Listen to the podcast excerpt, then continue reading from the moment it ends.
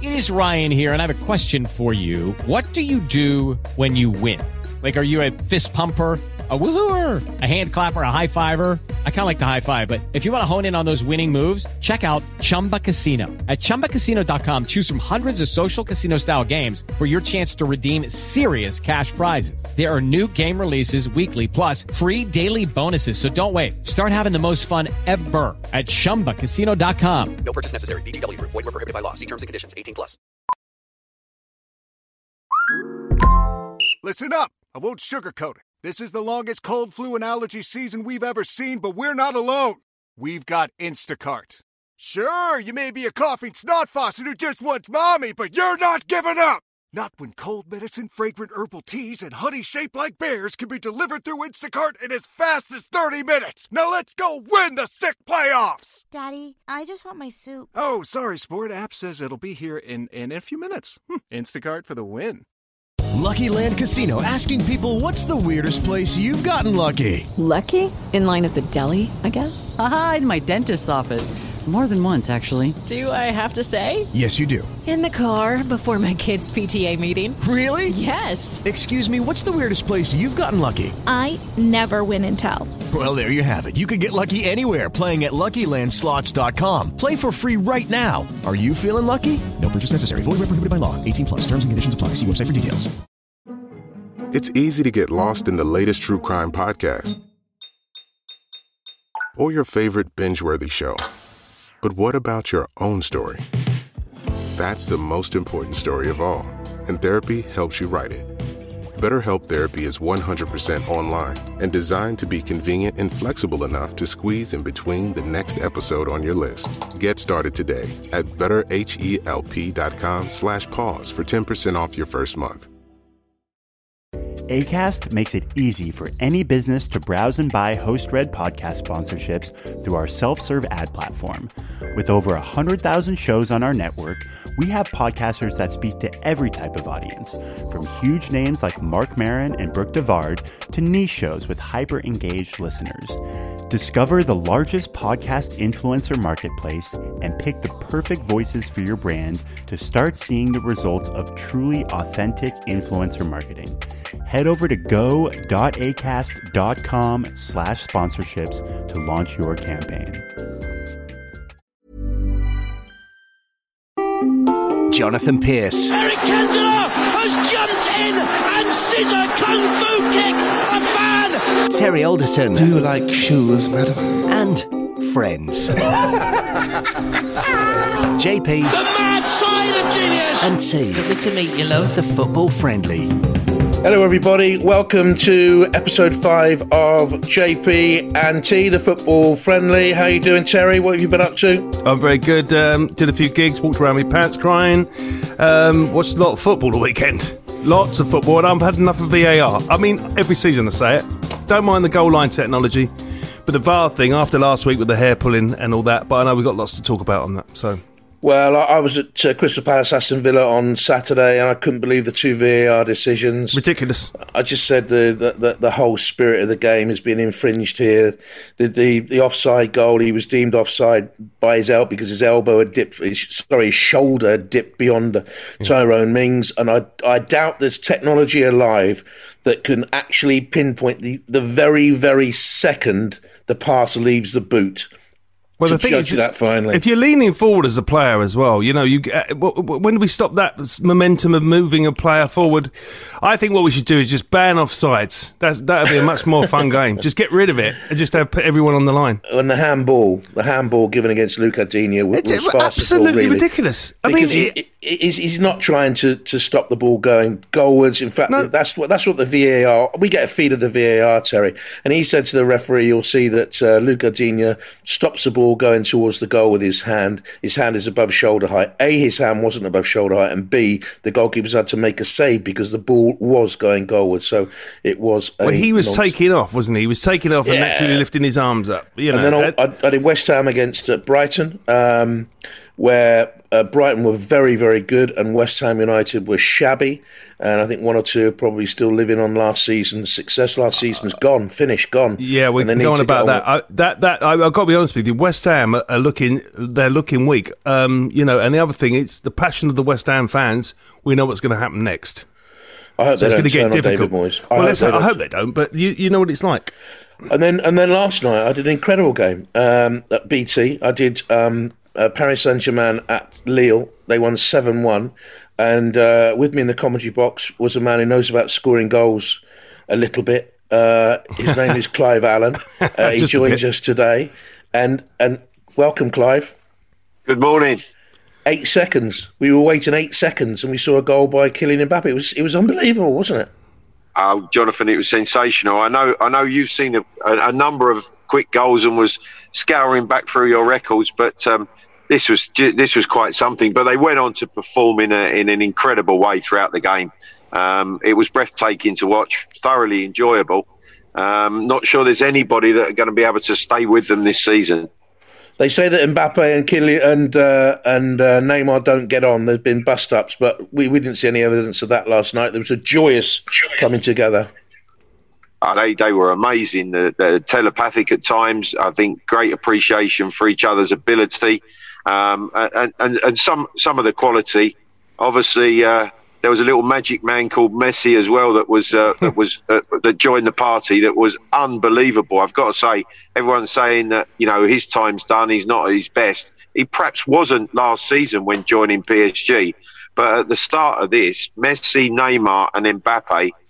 There's not a better three in the world at the moment. What is the feud about? Do we know what the so-called hatred between the two? Well, they're two big egos, and last week there was a penalty. Mbappé took it; he was saved. Then there was another penalty. He went to take it, and Neymar had the ball, and then Neymar retweeted and liked a tweet that said, "Is Mbappé in control of PSG?" And the managers knocked the rumours down that there's a bitching going on between the two of them. Look. Although I have to say, before we go on to your guest, Terry, today, Clive, when Mbappé pitched up at Lille yesterday, he didn't look greatly interested, did he, when he first got there? Oh, his body language was not positive, but I tell you what a start. Once he scored that goal in 8 seconds, he was electric. And listen, I played in teams where everywhere I played, I wanted to take penalty kicks. You asked Peter Reid at Man City when he was player coach there. I came on as sub, and there was a penalty kick given, and there was only one person who was taking it. I was brought down. I picked the ball up. Reedy was looking at me, and he knew that I wasn't the designated penalty taker. But I took it. I stepped up and took it and scored. And that happens all the time. There's players all the time that will step up and take penalties, and it's obviously for the manager to decide. And it's part and parcel of the game. That goes back to schoolboy days, though, doesn't it? When you go, give me the ball. It's my. I'm taking it. I got hacked. I mean, let's go back to when you're like 5 or 6. That does. I mean, that's what it is, isn't it? Can I just bring my guest in? Yes. Maybe? Is that all right, Clive? Sorry to butt in there. Absolutely. It's a massive Tottenham-Arsenal start to the season, so you've got an Arsenal man with you. I've got an Arsenal man. I've got a really old friend I haven't seen in a while. He's a brilliant comedian. He's a good-looking boy as well, which is so annoying. And he's got hair. He's got hair that you wouldn't want in a penalty box after last week. Yeah, exactly. It's a brilliant Johnny Cochrane. He's not. He didn't look before. Let's get out of the OJ thing straight away. He never represented OJ. He's sick of that. So that's that done. And he also has a fantastic podcast. It's the Arsenal opinion, and he's joining us today on our podcast. So welcome, Johnny Cochrane. Thank you, Terry. Thanks for the kind introduction. And yes, absolutely, I'm doing it for all my brothers with long curly hair. Cucurella was abused at that in that last game with Tottenham, and we are standing up and we're saying, listen, we are not going to have it. I'm really pleased to be on the podcast, and even with a Tottenham legend on the pod as well. Yeah. 84 goals, 135 games. Exactly, but I'm feeling bullish right now. Hello. If there's one team that can talk to anyone right now, it's Arsenal Football Club. And my pevers are puffed out, and I'm very much peacocking. Looking at it at the moment, it could be for the first time in a long time. This season's battle could be Arsenal Tottenham for the top. I mean, whisper it quietly. Could you imagine? That would be the mother of all NLDs this year. But I tell you what, I mean, either way, we have started in scintillating form, and we are really, really set up for a fantastic season. I can't wait. We're waving because we can see Clive on our screens. Yeah, we're waving. People can't see that, but we are waving. Because Clive popped up in his car. I'm here, I'm back. You're in your car because you're on the way to an LMA golf day, aren't you? We have to say that, the A-League Association. Yes. Oh, nice. Yeah, big golf day at the Grove, which I'm looking forward to. So, sorry that I'm in the car, but that's looking fine. Forward to chatting to you guys. And sorry, Jonathan. No, you go on, Joe. I was going to say, so, look, as we got Arsenal and the Tottenham legend that is Clive Allen, what do you boys think on the fact that this could be the first season in many, many years that it is between Tottenham and Arsenal at the top? Both to bring in players I'm sure that they wanted. Both managers have been given the chance now to, obviously, you look at Arteta, the players that went out, you look at Conte, the players that have come in, the business that Tottenham done early in the transfer window, which is very, very, has been unusual over the years. So Daniel Levy's back to Conte, and now it's for him to produce a squad and a team that they're going to be competitive at the top of the league. And I think both teams are. Both squads are looking very, very strong. Johnny, one thing I'd say to you, though, who have Arsenal beaten so far? Yeah, I mean, it was always going to be, the moment we saw the fixture layout, we were always starting with a little bit more of an easier lead-in. But the difference is it's how we've set about our games. And I would push back a little bit on the fact that going to Selhurst Park has proved a very difficult ground to go to for Arsenal in particular. And most of the big teams, I think City got beaten there last year. Liverpool have had historical issues going to Selhurst Park. So to come away with, it was a little bit of a nip and tuck game, but I think it was a well-deserved win in the end. And, even if you look at us on the weekend, it's not just like beating a Bournemouth team who you'd somewhat expect to beat. It's the way that we're setting about our tasks these days. We look like we're ready to start bullying teams again, which is what I'm here for. It's the only bullying I do endorse, Arsenal bullying other teams. And I think Jesus could be the most genius signing of Arsenal's whole entire history. Well, one of the things I've said, I was on 5 Live on the weekend and I mentioned it. I just picked that up for you. There you go. Thank you. Cheers, cherry picks. And I'll plug myself. But no, look, what I was saying was there was a kind of a pro and a con when it came to giving Arteta his first job in management. He was a novice manager who was always going to be learning on the job. And we've had some of the negative aspects of that. Certainly some mistakes that more experienced managers, or indeed Arteta at this stage, wouldn't really be making, we've had to endure. However, one of the pros is that we took a manager from a world-class Man City side who has been able to leverage those relationships that he had with players like Jesus and Zinchenko, and there was also rumours about Sane, for instance, and he's been able to sign players that really have no right in signing for Arsenal, who are out of the Champions League.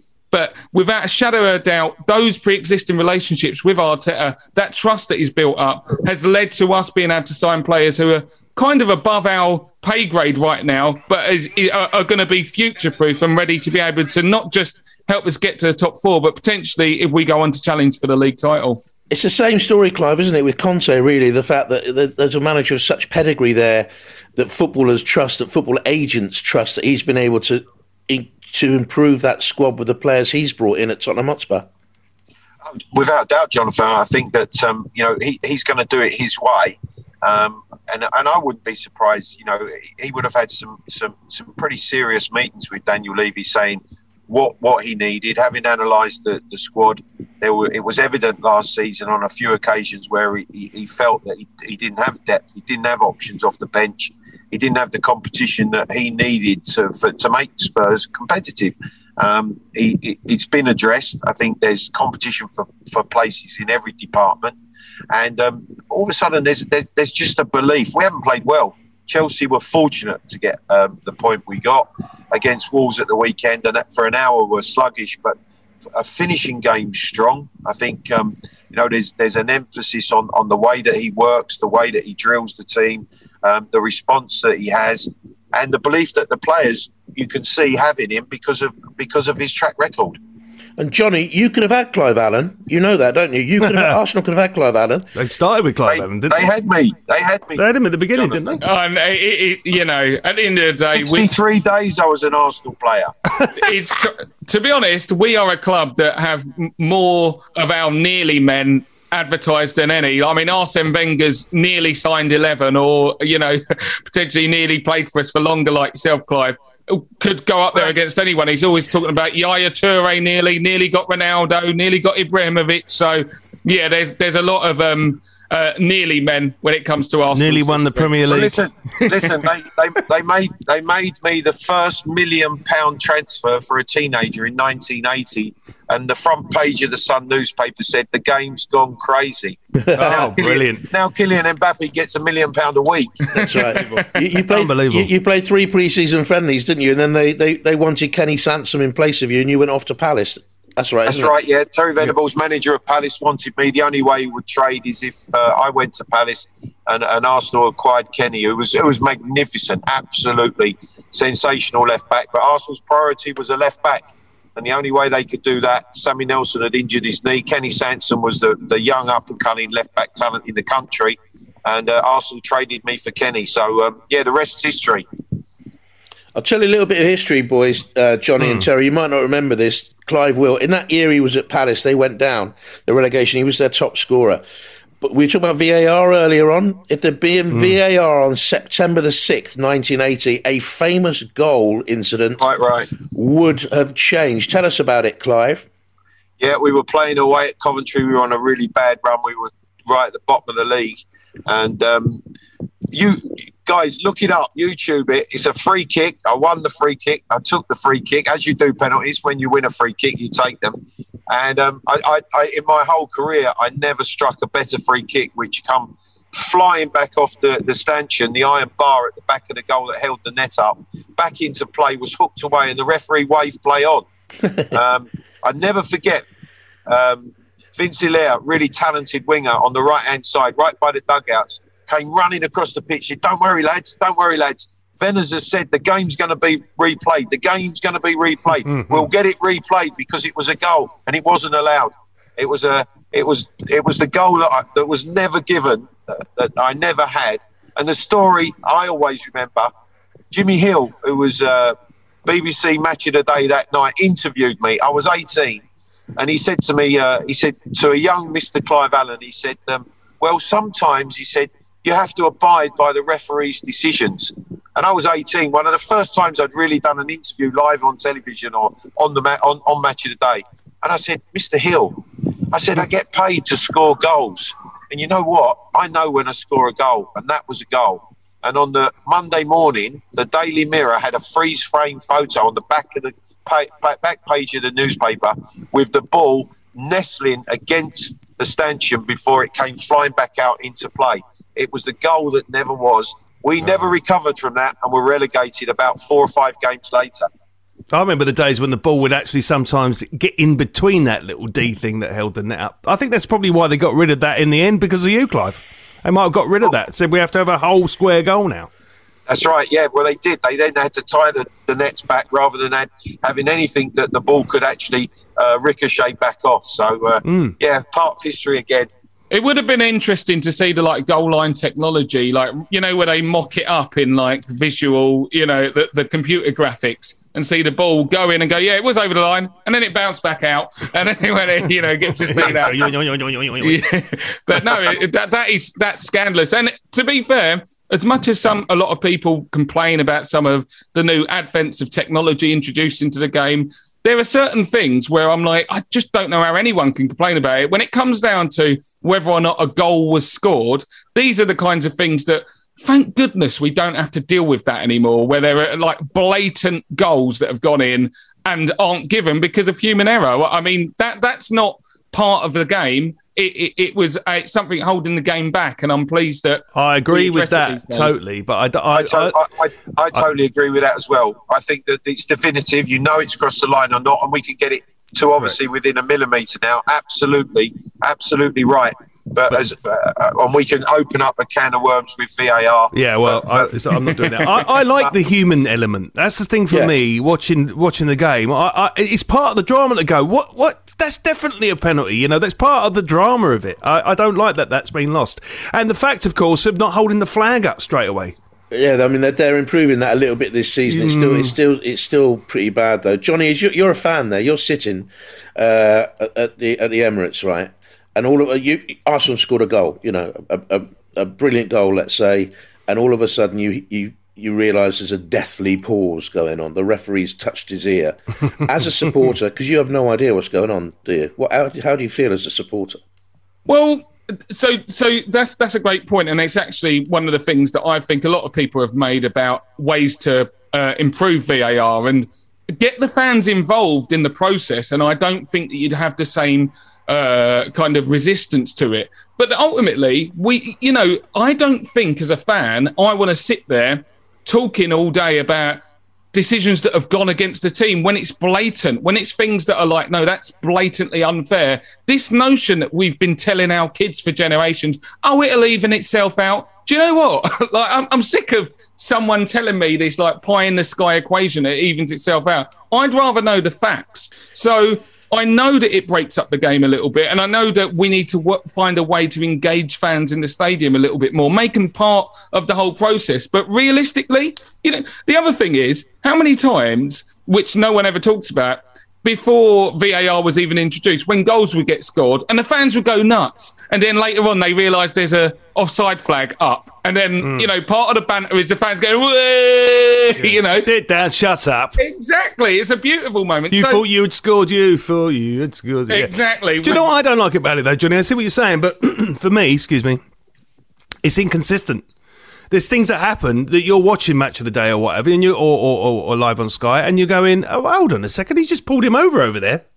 But we don't pick up on that. So for me, the problem is, I get what you're saying, and I agree, it's the inconsistency. And the plus, of course, being a Southend fan doesn't really appeal to, it's not a part of my world. But watching it when I'm watching Premier League football, of course, it's just inconsistencies. That's all it is for me, personally.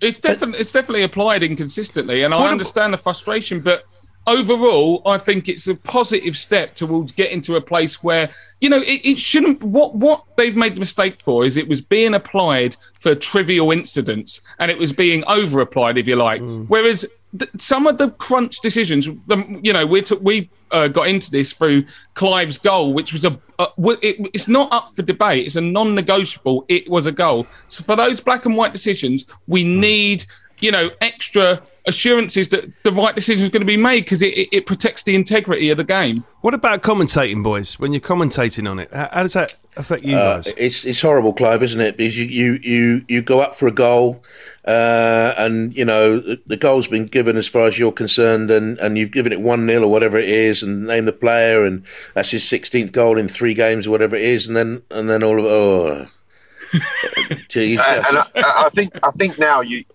also now with the experiences of what's happened over the last couple of years with VARs, as soon as that referee touches it here, as Jonathan says, all right, okay, here we go. There's going to be a change of decision here, and I think that's when you're then trying to find the reason why that decision has been made. Obviously, you don't see all of what VAR and the referees and the officials that are looking at it. So sometimes you're guessing, sometimes it's pretty obvious. But I think the thing is, we're in the dark quite a bit, and it can be very difficult. Here's one for you on the Tottenham Arsenal theme, Johnny Cochrane, your favourite Tottenham player. I mean, I could be hounded out of Arsenal communities for answering this question, but do you know John Pratt. I'll certainly give this one a go. Pat Jennings. Is it all time or currently? Do you mean, Jonathan? All time in your lifetime that you've seen. Do you know what there were? Partly because of I actually think I like the way he kind of handled himself, and another one out of respect for how good he was. But Ledley King, absolute class, legendary player for Tottenham. But I also thought, he was a big captain. But do you know what the actual answer is? Sol Campbell. Okay, that is... Sol Campbell is my favourite. Of course, that's the obvious one, isn't it? I've got Jennings and all that. It's Sol Campbell. Yeah. What a brilliant manager he is. A fantastic manager. And Clive Allen. Sarcastic. Clive Allen, your favourite Arsenal player of all time. There's been many. I think when you look at the quality of the players that they've had, for me, Dennis Bergkamp was sensational when he arrived, I've got to say that. But for me, I think purely because I know him well, I get on with him well, Ian Wright was the man for me. His goals that he scored, he would be one of my all-time greatest Arsenal players. But they've had many. There's no doubt about that. Ian Wright, right. We were talking about that last week. That commentary. There was there's other ones as well. Remember, Johnny? Remember the Paul Merson magic. He wears the magic hat song. I used to do that in commentary as well. I used to burst into Paul Merson. They played away. I think it was Liège. In Belgium is a little story for you, and Martin Kieran, who I love. I think there's an intensity about him, but I've got a real soft spot for Martin, and but he had this reputation as a player, which is unfair, very unfair, of not being university mastermind, if you get what I mean. And anyway, he's pulled me at the airport. Smart, you're trying to say, aren't you? Yeah, that's right. He's pulled me at the airport. He's come up and he said, "Oi, I want a word with you." And I said, "What's that?" He said, "The players are saying that I'm thick in commentary. You're saying I'm thick." I said, "Martin, I would never, ever say that about any footballer. Why would I say that?" I think I might have said at one point, Martin Keown, by his own admission, is no rocket scientist. And he's looked at me with those eyes and he's gone, "All right, that's fair enough," and turned around and walked away. Do you know, there was a player at Southend, I won't say, let's just say his name was Scott, right? And they were all the lads were going to Ireland for the weekend, and the time, current manager, Kevin Mayer, was the captain at the time. He said to the lads, "Right, make sure when we go to the airport, bring something with your face on, you know, like an ID." And this player... He took last week's programme, which he was on the front of. No, I love working with Martin, though. He's very intense. He doesn't have to do his homework as Clive does when he's sat next to me watching currently the best footballer in the world. Clive, best footballer you've ever seen, Killian? I don't know about the best footballer I've ever seen. Currently, the best footballer in the world at the moment. His age, what he's done, what potentially he's going to do as well, could well be thought of as one of the best ever.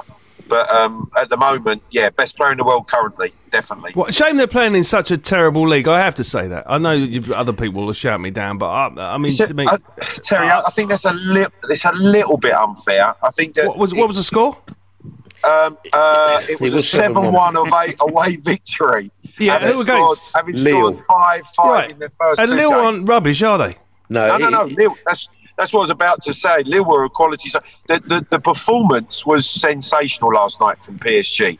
And one of the problems they have is when they go into Champions League football and they get to the knockout stages and games get tight and they really have to dig deep.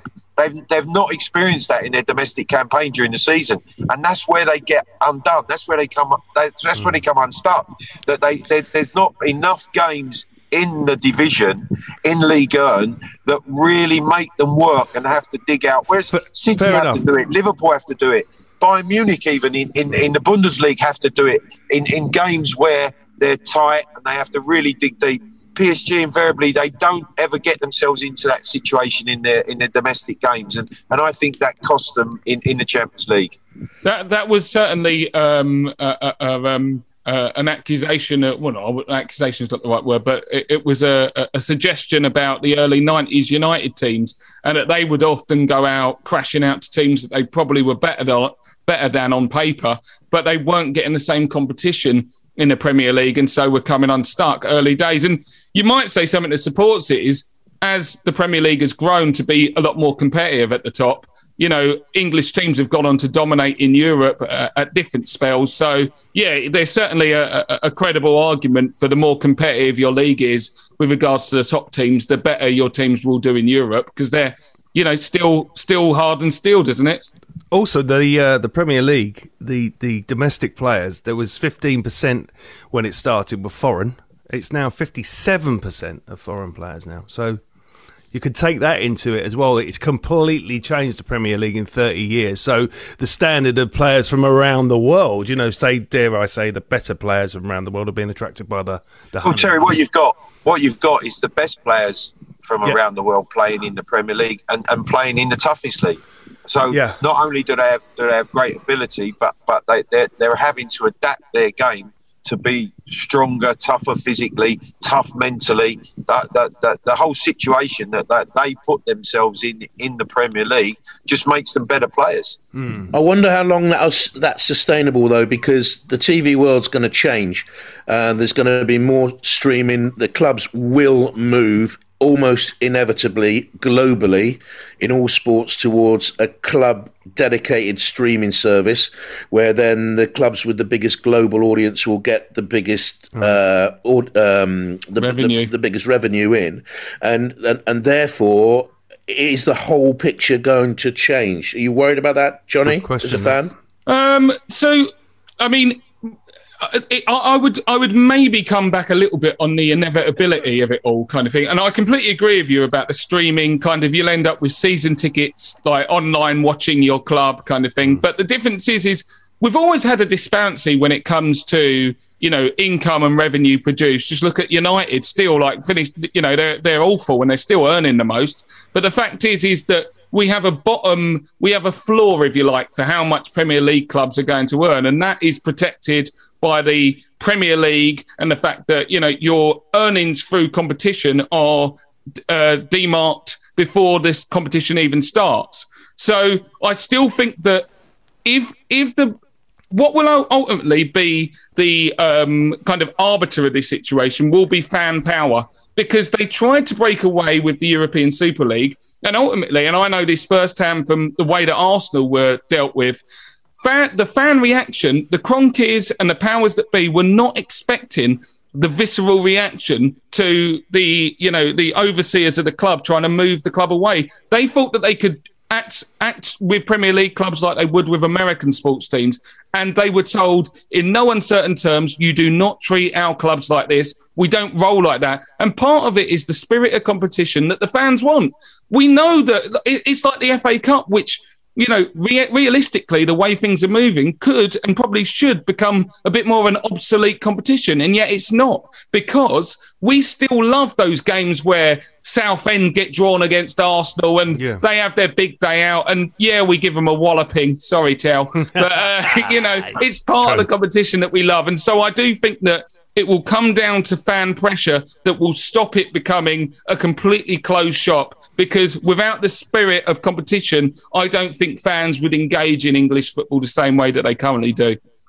It's given me some of my great memories. The FA Cup, I went with Bristol City up to Ellen Road in the mid-'70s, Bristol City, playing Don Revie's Leeds United, who hadn't been beaten that season. And it was the fifth round. No one gave Bristol City a hope. They played on the Saturday, drew 1-1 at Ashton Gate. And I was very much... sort of part of the city set up there at that time. We were videoing the game, first club ever to video games for analytical purposes with my dad. We went to Ellen Road on the Tuesday or the Wednesday. The miners' strike was on, had to be played in the afternoon, no floodlights. No, it's the tie that everyone forgets. And Bristol City won at Ellen Road. And they were drawn against... Shankly's Liverpool in the next round. Shankly came into the dressing room afterwards. Donny Gillies had scored the only goal. He came in, Don Revie came in, said how much Bristol City deserved it. And then I was sat between Ernie Hunt and Jerry Gow, who was my mentor, my great hero, still is, my favourite footballer ever. And Ernie Hunt, 2 minutes before the end of the game, had ducked into a challenge with Lorimer. Lorimer had brought his boot up. Ernie Hunt turns to the referee, no teeth. Peter Lorimer's kicked my teeth out, ref. Referee books Peter Lorimer, 30 seconds go down the drain. Bristol City go on to win it. I'm sat between Ernie Hunt and Jerry Gow. Half an hour later in the dressing room, I'm 15 years of age. Ernie Hunt's talking away and I can't take my eyes off his teeth. So I've said, how did this happen? Lorimer, kick your teeth out. He said, that's easy, son. Puts his hand to his mouth, takes his false teeth out. And that's the first time I knew that footballers cheated. Anyway, so then Shankly's gone back out and they said, go out. He's outside. He can't get his car out. He's blocked in. Go and speak to him. So I went out, my Bristol City gear on and a tie, Bristol City tie and everything. And Alan Dixon, manager, said, go out and talk to Shanks. Tell him who you are. So I went, I'm attached to Bristol City, Mr. Shankly, and what did you think? And he's, son, Bristol City, fantastic, son. And the boy Richie, he was Scottish, fantastic. The boy Gow, he was Scottish, by the way, fantastic. The boy Sweeney, he was Scottish, fantastic. The boy, so-and-so, he praised every Scottish player in the Bristol City side. So I've said, and what about our chances in the next round, Mr. Shankly?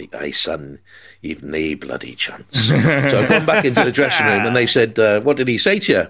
And I said, Long Tom, he loves you. Jerry, he loves you. Sweeney loves you. He loves all the Scottish boys. What else did he say? Oh, he says, we've no bloody chance in the next round, boys. And I got pelted. I got boots chucked out. So I love the FA Cup. And one tie stands out in my mind, 1987. How about this for a lineup? Clements, Houghton, Gough, Mabbott, Mitchell-Thomas, Paul Allen, Ozzy Ardiles, Glenn Hoddle in the same midfield, and Chrissy Waddle and Steve Harry Hodge and Clive Allen up front, who got his 49th goal of that season 4 or 5 minutes into it. That was a wonderful final, Clive, wasn't it? What about the story of that season? That is, for 2 minutes, it was a wonderful final, JP. 2 minutes. Yeah, we played Coventry. We'd had a great season. David Pleat had come up with his incredible formation of five midfield players. No one had done it before. Glenn Hoddle was given a free roll. We outplayed teams. We scored freely. I had the best season of my career. And it ended up, we got to talking about the FA Cup. Magical competition. Always is. Always sends a shiver down my spine. My FA Cup goes back to 1961. 2 weeks before I was born, I was in my mum's tum at Wembley when my dad won the double for Tottenham Hotspur. When I say the FA Cup's in my blood, it's in my blood.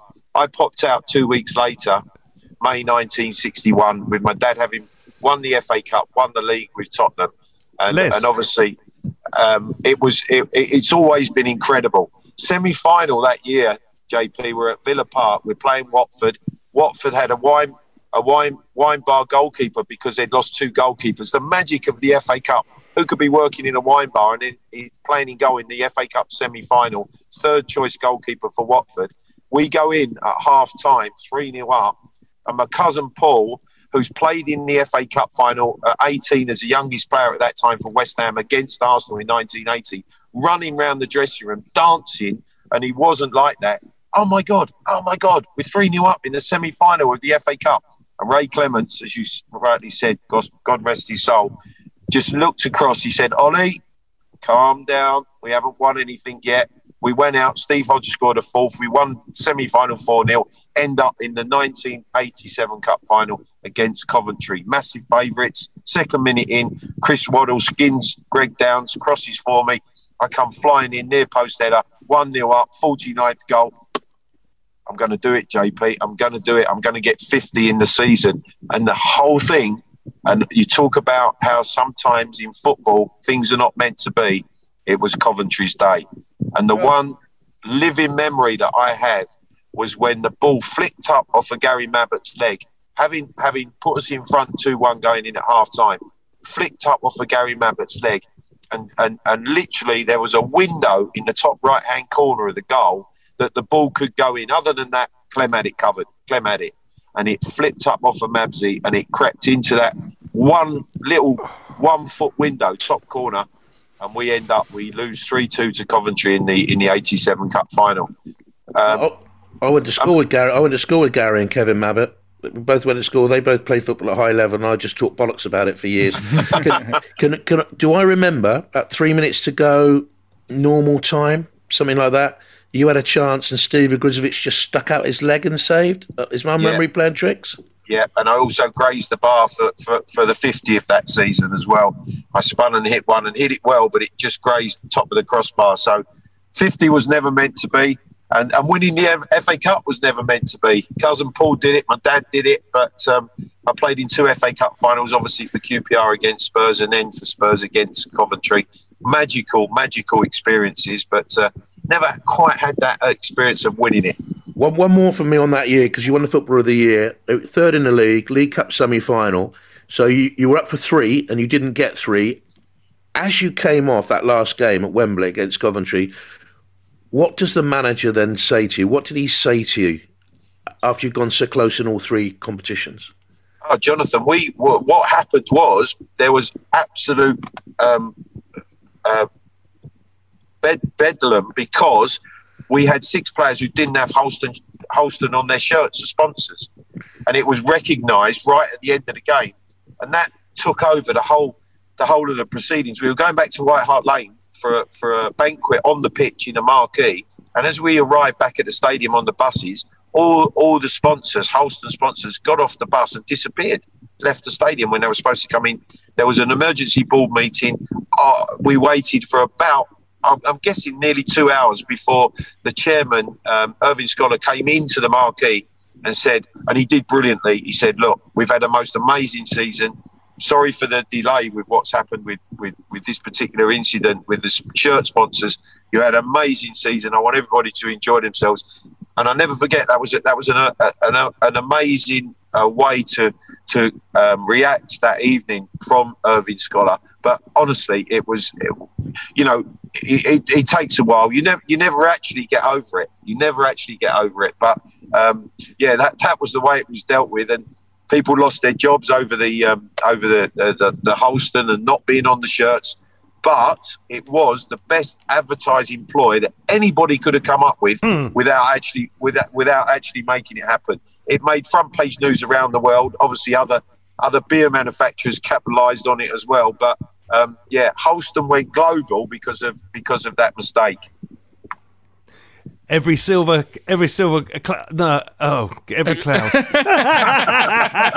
Every silver cloud's got a lining. That's mad. But why were the shirts not? Why didn't they have? I mean, I want to know now. Why did they not have? Were they just blood shirts? Were they? Or no. What happened was on the kit that particular day, the match shirt was laid first on the on your chair. Then you had a shirt that didn't have Holsten on it, T-shirt to warm up in, tracksuit top. Players went out, some wore a T-shirt, some wore the plain shirt. The main, obviously, FA Cup final shirt, embroidered, was the bottom one. As the players came in from the warm-up, some threw a T-shirt in the skip for wash, some threw the plain shirt in, some hadn't used the plain shirt. They'd warmed up in a T-shirt. So they instinctively put on the next shirt that was in the pile, which was a plain one, no Holsten.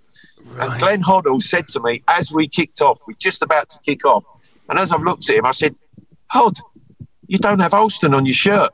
He went, Chesney was my nickname at the time. Chesney, he said, don't worry about it. We'll have a beer afterwards when we win the game.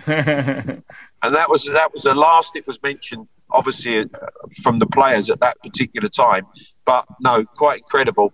It was a genuine, absolutely genuine mistake. Players put shirts on, tracksuit tops on, zipped them up. No one knew who had what on until we started the game. Well, here's the obvious question: why Chesney? I mean, it's the obvious question. Chesney Hawks was singing at number one at the time, and one of the bright sparks in the dressing room said there was a resemblance. So, Chesney, and that was it. That was my name. I'll tell you something about Chesney Hawks, right? Yeah, when they did this thing years and years ago, this TV station started called Sky, right? No one had ever heard of this TV station. And Keith Chegwin hosted a talent show on there called Sky Star Search. And not only did I beat Chesney Hawks in the semi-final, I went on to win the whole thing. Thanks very much. Just thought I'd put it out there. Wow. Medals on the table. I was the one and only, right? Nice. The one and only. Chesney was also seen for this podcast, wasn't he, Tell? And you beat him again, didn't you? Yeah, that's why they said Jonathan went to Chesney, went, will you do it with me? And he went, no, I'd rather do it with Terry. Yeah, there you go. That's what it's going on. Cut memories, Johnny, as an Arsenal fan, you must have a few tales on the way to Wembley. Oh, absolutely, yeah. Well, not great ones, though. I've never seen us win at Wembley, even though that we have won a number of times at Wembley, which is great. But when I remember quite poignantly the year we played Chelsea in the League Cup final. This was the year that Abu Dhabi wonderfully kicked John Terry in the face. I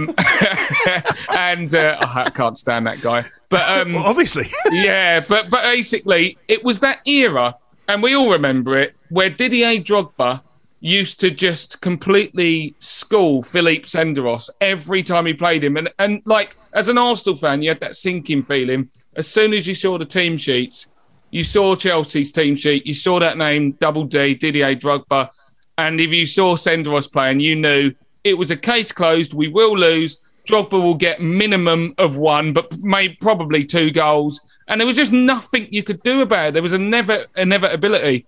But that game started well as well. And we took an early lead and we're like, oh, here we go.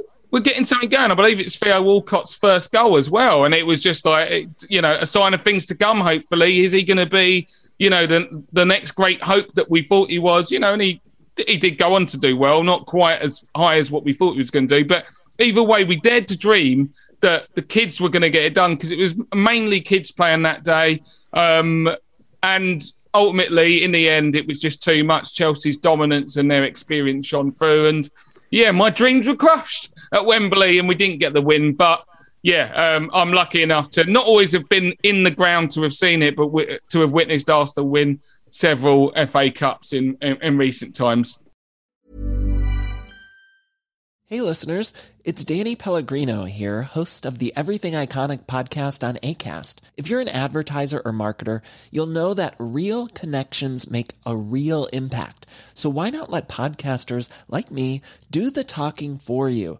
With Acast's self-serve ad platform, any business can browse and book host-read sponsorships to have your story told by the voices your audience trusts. Explore the largest marketplace of podcast influencers and pick the perfect voices for your brand. And with over 100,000 shows on Acast, there's podcasts that speak to every type of audience, including mine. Build your perfect sponsorship campaign and leave it to us to endorse your brand to our loyal listeners in a way that's authentic, credible, and entertaining. It works too, with 62% of listeners making a purchase after hearing a host-read ad and 72% visiting the advertiser's website. So if you're ready to start seeing results, head over to go.acast.com/sponsorships to launch your campaign. That's go.acast.com/sponsorships. JP&T, the football friendly. I'm going to ask you three now. I know time's tight for Clive. We'll go to him first. It's an either or, okay? And you've got to give me one, okay? It's an either or.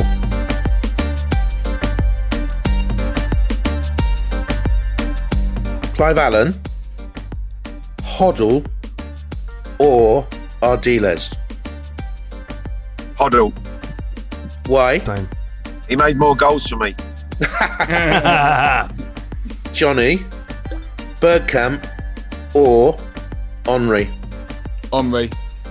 No question. Look behind him. Look behind him. You can't see this, listening people, but he's got Henry right behind his head. Well, the thing is, I've done my Arsenal top 25 players of the last 25 years. It was a little web series that we did, and Henry did come out top. The simple fact for me is that Henry was, in my opinion, a culmination of the two strikers, one that he obviously played with, but one that he ultimately was going to succeed from, and that being Ian Wright and Bergkamp. He had the craft and the guile and the artistry of Bergkamp, but he also had the clinical, you know, finishing ability of Ian Wright. And he was the complete striker, our best ever player, and still, I would argue, the best player the Premier League's ever seen.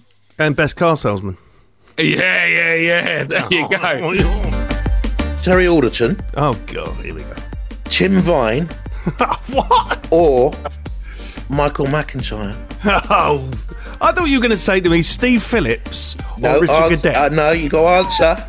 Or of course, Stan Collymore. No, answer.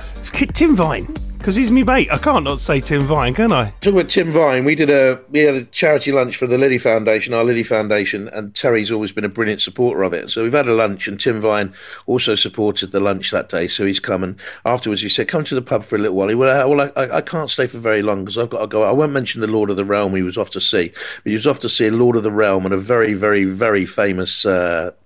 Playwright to talk about a future project. This was about, Terry, what was this, about 2:00 in the afternoon? Yeah. So Tim's come for a quick shandy at 2:00 in the afternoon, about 3:00 in the, I've got to go because I've got to go and see, so what's his name, got a meeting about a future project. Now stay for another one at 8:30 in the evening. He's phoned up the night of the Real, hasn't he, and said, I can't make it. I'm in a business meeting and I can't make it. So I don't know whether he got that project. But anyway, I know time is tight for Clive because you're off to play. What's your handicap, Clive?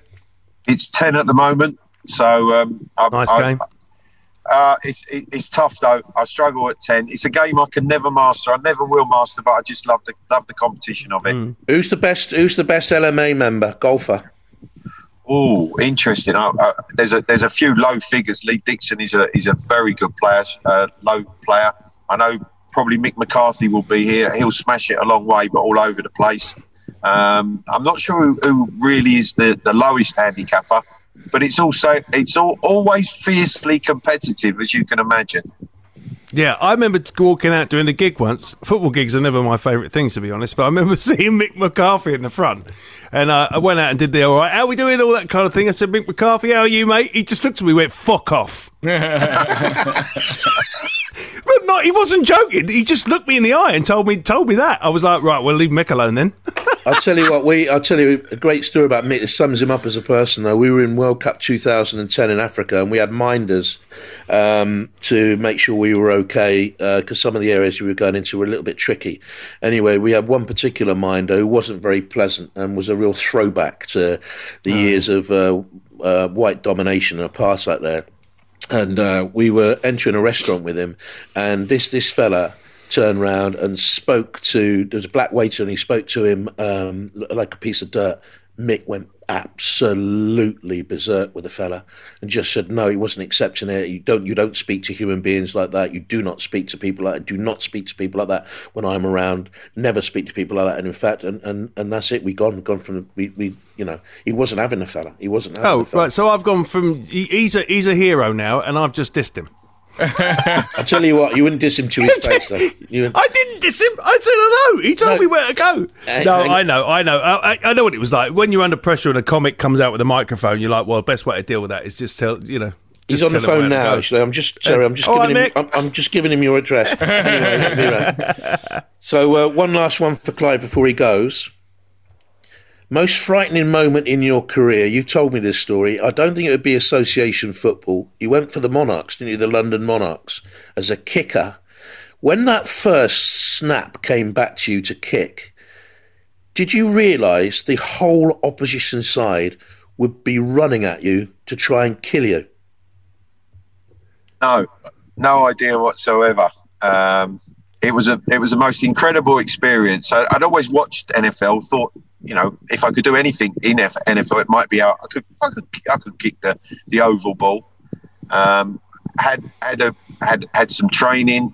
I actually initially was working at Sky. Sky covered NFL Europe, which was obviously during the summer. Was basically all the reserve players from NFL from the season didn't get regular time.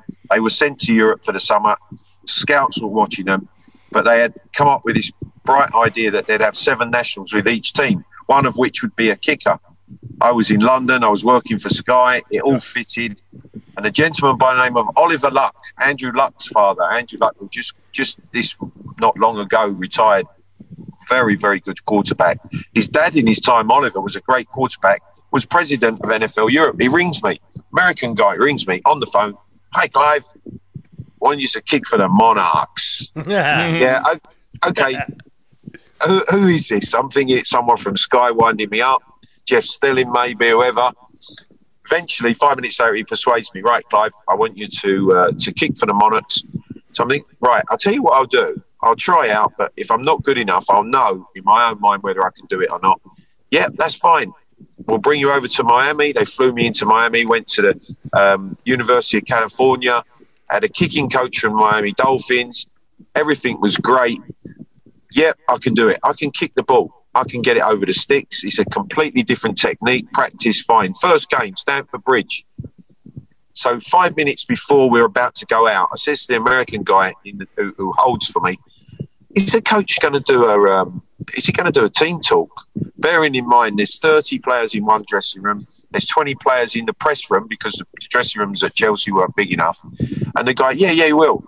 And he was a really, really funny guy, the coach. Anyway, he calls the teams. All the players come into the one dressing room, jammed in there.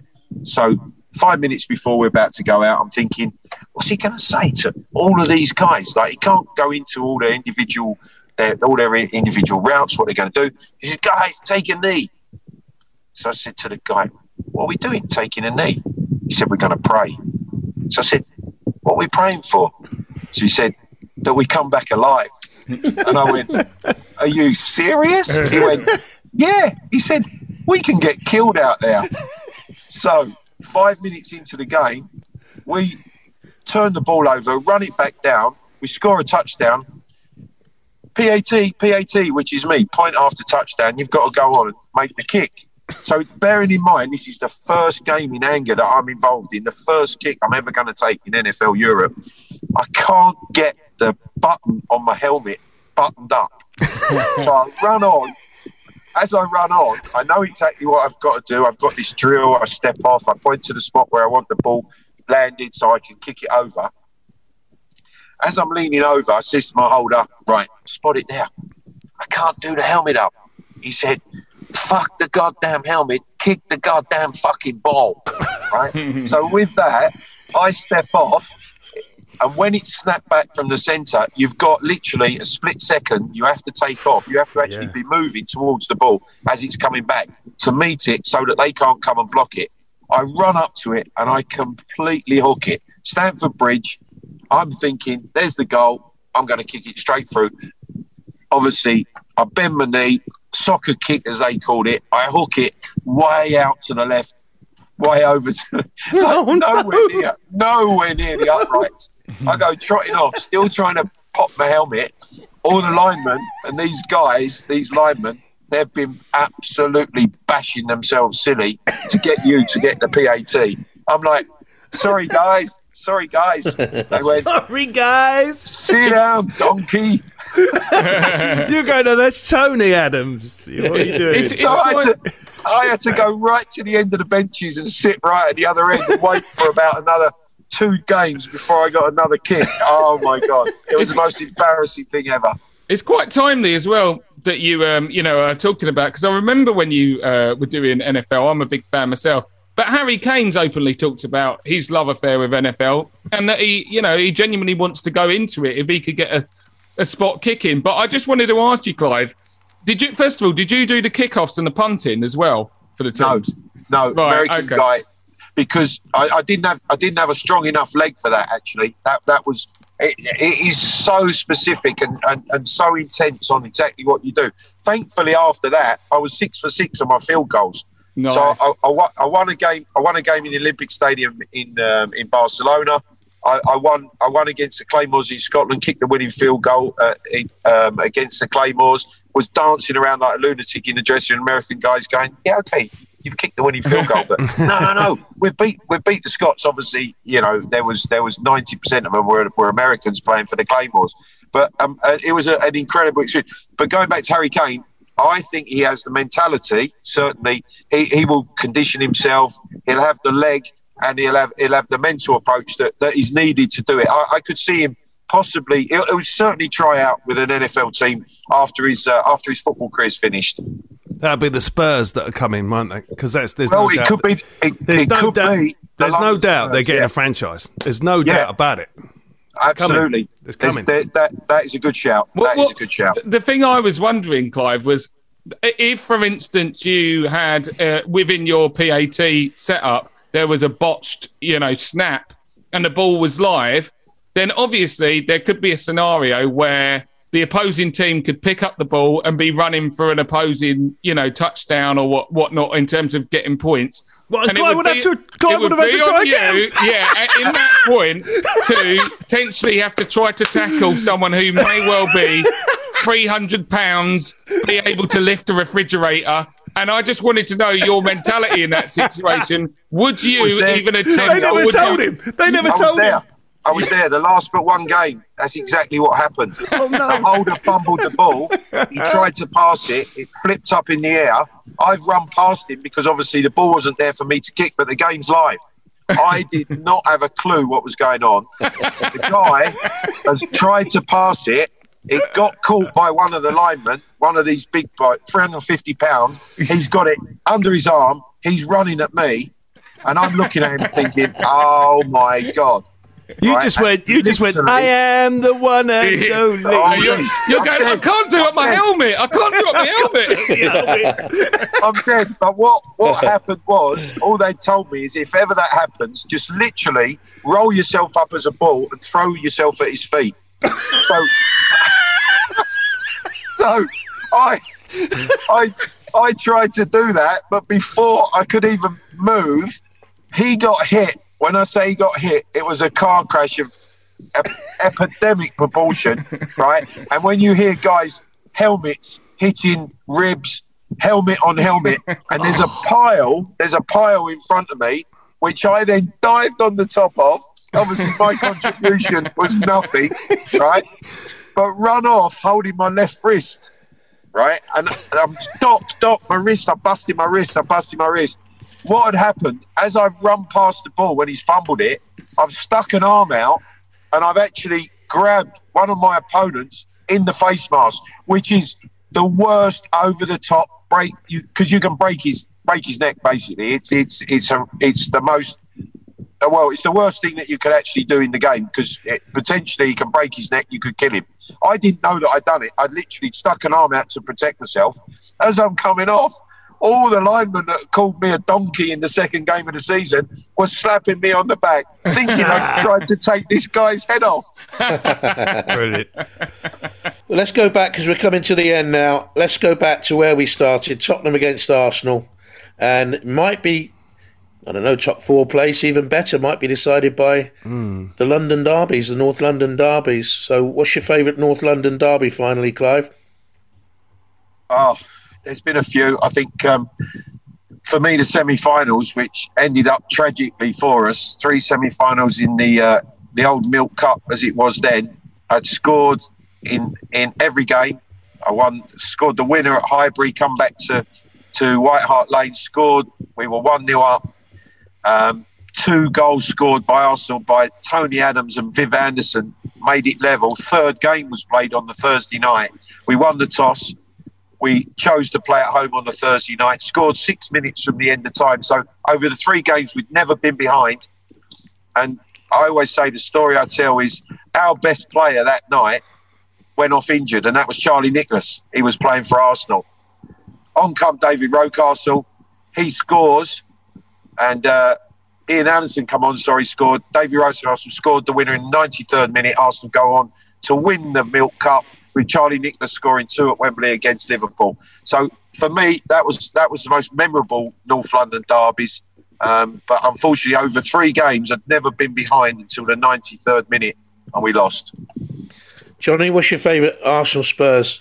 Well, surprisingly, you'd probably be expecting me to say a game that we won, but it's not a game that we won, we drew, but we did win the league at White Hart Lane. There's a song about it. I don't know if you've heard it.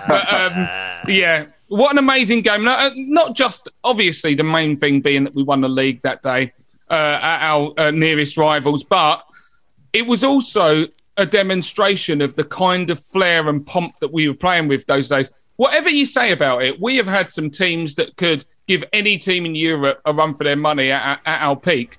But even in those highest height moments, we would always play Tottenham, and it's just a pick'em game. You never know what's going to happen. Tottenham have beaten us or got points of us when we were miles better than them. And likewise, in more recent times, when Tottenham have clearly been better than us, and we will still run them very close or even beat them. But in that game, we set about our task with the kind of verve and pomp that you were starting to associate with Wenger's Arsenal at that time. And I think it was kind of illustrated most with the Vieira goal. And it was just such a quick interchange of play. It involved all of our big attacking players. Bergkamp letting Henry loose on the wing, just burning past plays. You could not live with him, cut back, and Vieira just knocking it in. And at that time, you could not think of a more talismanic leader than Patrick Vieira, just rampaging through the midfield. You can't stick with him. He's too strong. He's too powerful. He's too intense. Whacks a goal in. And it didn't even matter that Tottenham ultimately came back to get the draw, because the damage was done and we won the league. Mm. I think that's coming through at Palace now, the way that exactly what you just did beautifully there, Johnny. I feel that his management is starting to come through now like that. He's amazing. I think he's going to be a fantastic manager. I love him. You know, I mean, obviously we're very happy with the way things are at Arsenal now, but you know, certainly you could see more than a scenario that Vieira does come back and take over at some point. And I'd give him every chance of having a really successful managerial career. He will be there. Tottenham Hotspur will be a franchise American football team, and they'll wheel Clive Allen out of retirement to take the kits. Clive, it's been a joy having you with us. Yes, thanks, Clive. Enjoy your golf. Absolute pleasure. Thank you very much, gents. Have a good day. Thanks for coming on, Clive. Thanks for coming on. Johnny, thanks ever so much for coming on. All the best for Arsenal and your podcast this season. Yes. Thanks for coming on. Thanks, Johnny. Thanks for having me, guys. I've enjoyed it. Thanks very much for everyone for joining us. Please tell your friends about us. Nice one, Jonathan. Where are you the weekend, by the way? I'm at Arsenal, Fulham, Terry on Saturday, and then I've got a French game on Sunday for BT, which is Monaco against PSG, which should be an absolute belter. Okay, I think I just walk around crying in my pants. Join us again for JP and T, the football friend. And don't forget, you can get us on Twitter as well at JPNT Football. Ta-ta. Thanks for joining us. A podcast from producer paul.co.uk.